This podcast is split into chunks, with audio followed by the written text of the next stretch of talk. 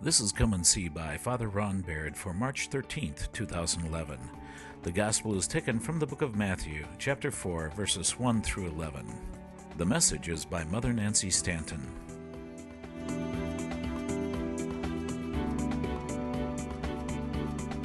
Please be seated.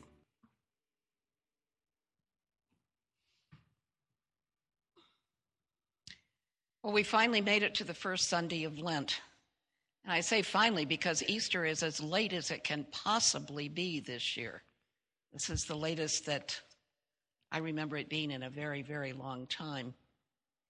And on the first Sunday of Lent each year, we hear this same gospel that Eric just read as retold by our three evangelists, Matthew, and then Mark, and then Luke. Both Matthew and Luke include the same three temptations. Mark is most cryptic of all, merely saying that the Spirit drove Jesus into the desert where he remained 40 days and was put to test by Satan and was ministered to by the angels. Now, as we take a minute and look into this passage, there are three questions which we can ask. First of all, why did Jesus go into the desert?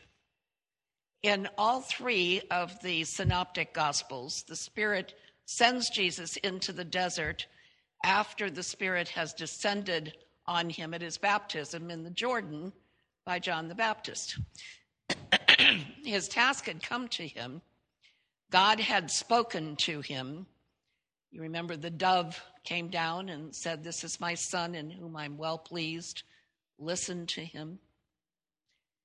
He must now think about how he was to attempt the tasks which God had given him to do.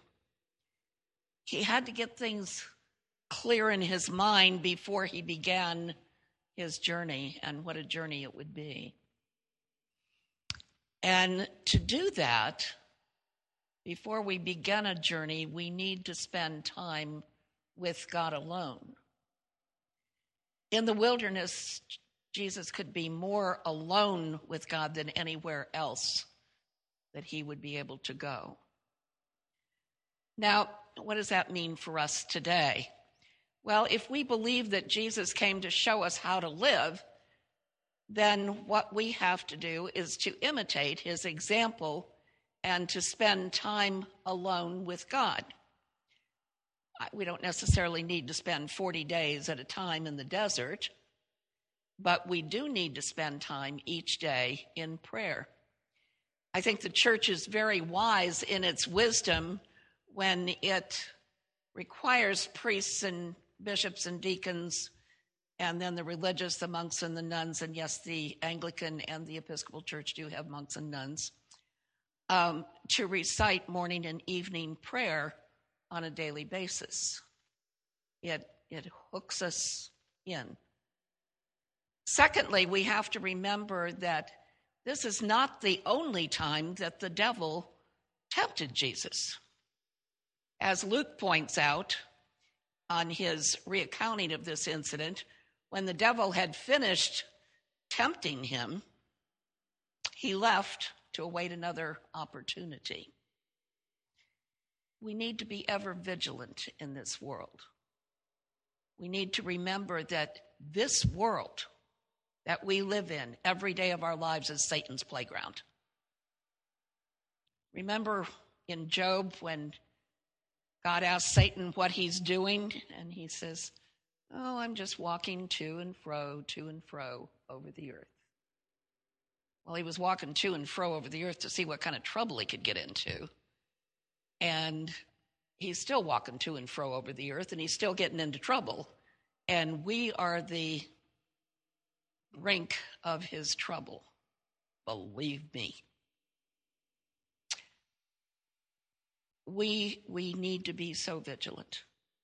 We need to be so vigilant. We have to remember that Satan was the most beautiful angel that God created. And he can make sin look so great. It can look fun. It can look beautiful. it can look like something we really want to get involved with. And it just gets us in so much trouble. Third, Satan purposefully chose the temptations that he did, which he used on Jesus because he knew what Jesus' powers were. He knew that he could have accomplished anything that he suggested. And it's often those who appear to be the most successful, those who have really made it, who are at the most risk of succumbing to temptations and misusing their talents and gifts for their own benefit. I'm going to use myself as an example, and I do it humbly because I haven't made it, but I can give you an example of what we're talking about. I've received many times positive comments about my homilies, both from members of the congregation here and times past. And I have even received some national recognition about my homilies. It would be a quick and easy transition for me to take all of the credit. Sure, I spend hours on them every week, I do the writing of them, but I know, and I have to remember at all times, that I merely am an instrument through which the Holy Spirit works if I am willing to be open to Him. And I'm humbled to be so used, to be a part of that circle of the Holy Spirit through me, and then my listeners who may feel, hopefully, the Spirit working in their lives. If I break that circle by taking credit for myself, because it's not me, then the work of the Holy Spirit will not be accomplished. And each and every person that is here has been given a special gift by God. And if we use that gift, we will be tempted at some time to take credit for that gift for ourselves. What can I do for myself with this gift? But the question for every Christian must be what can I do for others with this gift? So that we who have been blessed with special gifts and talents constantly may be aware of those gifts and talents and where they have originated. And it's not with us. And the answer is most assuredly, it's not with us. I'm reminded of one of the antiphons we recite in morning prayer when we celebrate the feast of the pastor, which says, What you say of me does not come from you. It is the Spirit of my Father speaking through you. And we must remember that we are not the source, we are only the instrument. Actually, this is the basis of the first temptation. And Jesus was tempted to use his powers selfishly to satisfy his own hunger. And what happened? He refused to do so. Our Lord did not come to this earth to save himself, he came to save others. This temptation reaches its culmination on the cross when the crowd challenges him Come down from there. You saved others. You can't save yourself. And even though we are not tempted by Satan to change stones into bread, we are challenged on a daily basis to think first of others and not of ourselves. I'm going to repeat that. I think that's the most important thing that I'm saying today. We are challenged, each of us, on a daily basis to think first of others and not of ourselves. This is what is expected of us as Christians. The second temptation, Satan challenges Jesus to throw himself down from the temple and let the angels save him. Well, it would have taken nothing for that. Legions of angels were hovering, waiting to save him. In our own lives, we're often called to take risks. But before we make the final decision, we have to look deep into our hearts and we have to discern which way we should go and why we should go that way.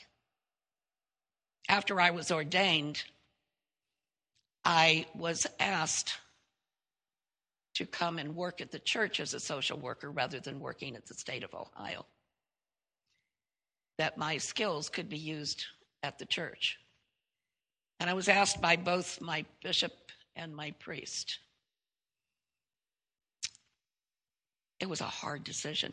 It was a very, very, very difficult decision. And before I made that ultimate decision, I had to look really deep down inside myself and see what the motivation was. I sincerely felt that Jesus was calling me to use my knowledge and my gifts for Him. Boy, did it mean a huge cut in pay. But God continually was telling me, promising me that He would provide. And I believe that He has continued to bless my efforts. Do I panic sometimes? When money gets short, there's no doubt that I panic. You ever notice that God's right there at the edge? Right to the point where you think I can't go another step, and wham, there he is, and he takes care of the situation. Our time frame is not God's time frame, and we have to be able to live within God's time frame. In everything we do, we have to discern whether we're doing something because it's God's will for us or because it's our will for us. How often in our lives do we find ourselves wanting to force God's hand to do our will and not His? And how often do we find it so difficult to accept God's will in our own lives? I don't always agree with God's plans. Do you? There are times I want to say to you, What do you think you're doing to me? And why are you doing it? But the thing is, I know that He can see the future. I see this much, He sees everything. And He knows what's right.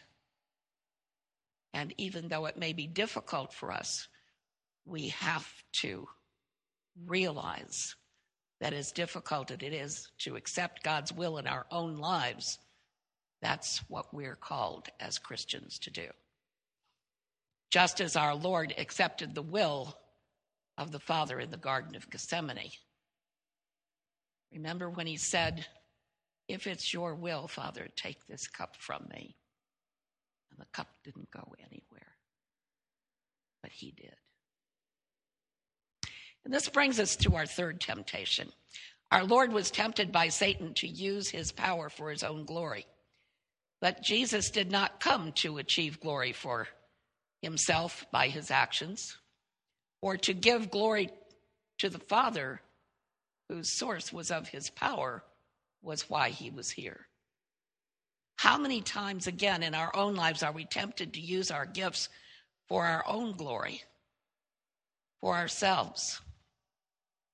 I'm always humbled to be so blessed as to realize that I have been able to use one of my gifts for God. And I often wonder, why me, Lord? Boy, you sure think I can do a lot. And then I realize he doesn't think I can do a lot. He thinks he can do a lot through me. I can do nothing without him. Absolutely nothing.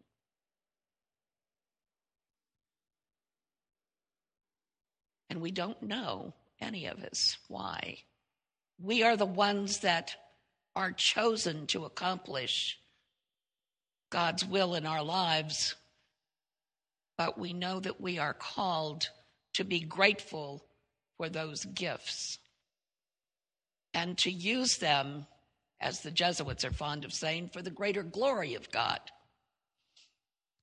Now, if there's one last point here, the two of the three temptations, Satan says, if you are the Son of God, then. And the last temptation could easily be rephrased as if you wish all of these kingdoms, then bow down and worship me. What Satan is probably saying in these statements is if you're the Son of God, why don't you prove it? Why don't you prove it?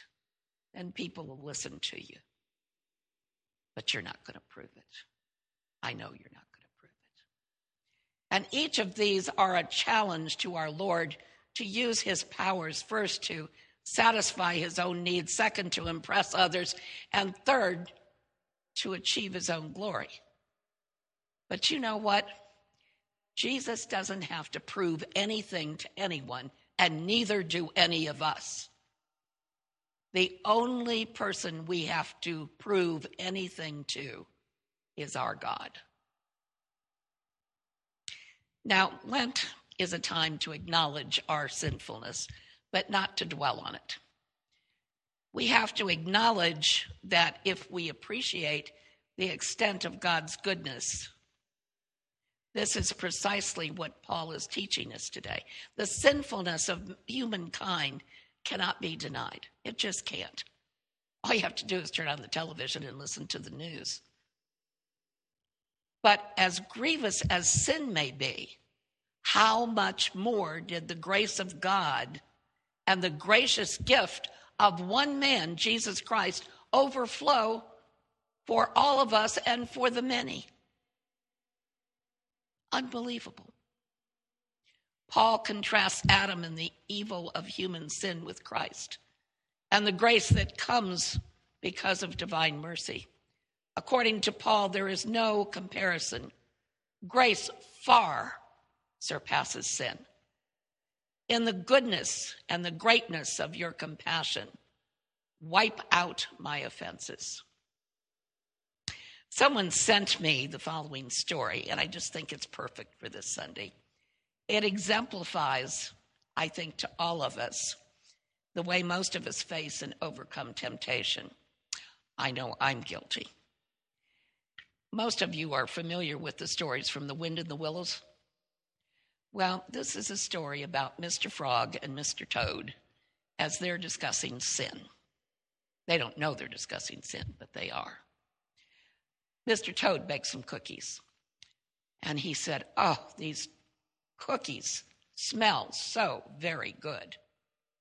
And he ate one and they tasted even better than they smelled, he thought. And he ran over to Mr. Frog's house. Frog, Frog, taste these cookies that I've made. And Frog ate one of the cookies. Oh, Mr. Toad, these are the best cookies I have ever eaten. Frog and Toad sat there and they ate one cookie after another. You know, Toad, said Frog with his mouth full, I think we should stop eating because soon we're going to be sick. You're right, said Toad. Let's eat one last cookie and then we'll stop. So Frog and Toad ate one last cookie. There were still a lot of cookies left in the bowl. Frog said, Toad, let's eat one very, very last cookie, and then we'll stop and Frog and Toad ate one more very last cookie. We must stop eating, cried Toad as he ate one more cookie. Yes, said Frog, reaching for another cookie. We need willpower. What's willpower? said Toad. Willpower is trying hard not to do something you really want to do. You mean like trying hard not to eat all these cookies? asked Toad. Right, said Frog.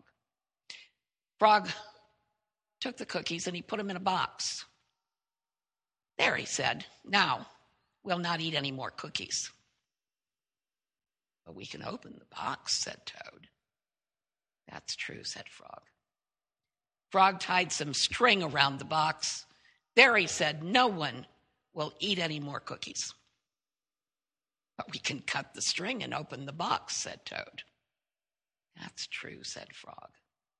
And he got on a ladder and he put the box of cookies up on a high shelf. There, said Frog, no one will eat any more cookies. But we can climb the ladder and take the box down from the shelf. And we can cut the string and open the box, said Toad. That is true, said Frog. And Frog climbed the ladder and took the box down from the shelf. And he cut the string and he opened the box.